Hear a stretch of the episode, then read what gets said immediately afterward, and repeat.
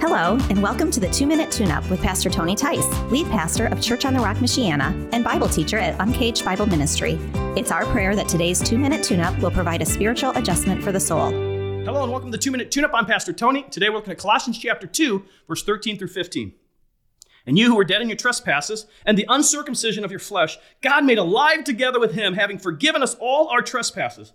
By canceling the record of debt that stood against us with its legal demands, this he set aside, nailing it to the cross. He disarmed the rulers and authorities and put them to open shame by triumphing over them in him. Wow!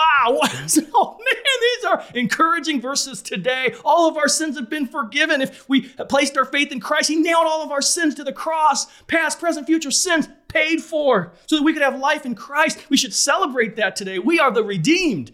But he also says something that's really important in verse 15.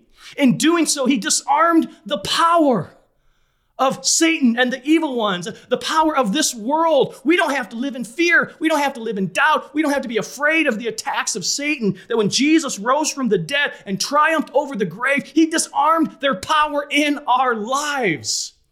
That's why the Bible says, Paul in his book in Romans says, we are conquerors. We don't have to just get by and hope that, you know, we don't get beat up too bad till we get to heaven. No way! Are you kidding me? We have victory because of the cross.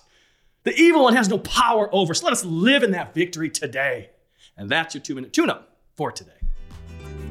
We hope you were encouraged from God's Word today. If you're looking for more resources for studying the Bible, please go to uncagedbibleministry.com. And if you live in the Michiana area, we'd love to have you join us at Church on the Rock. You can learn more at cotrmichiana.com. That's cotrmichiana.com.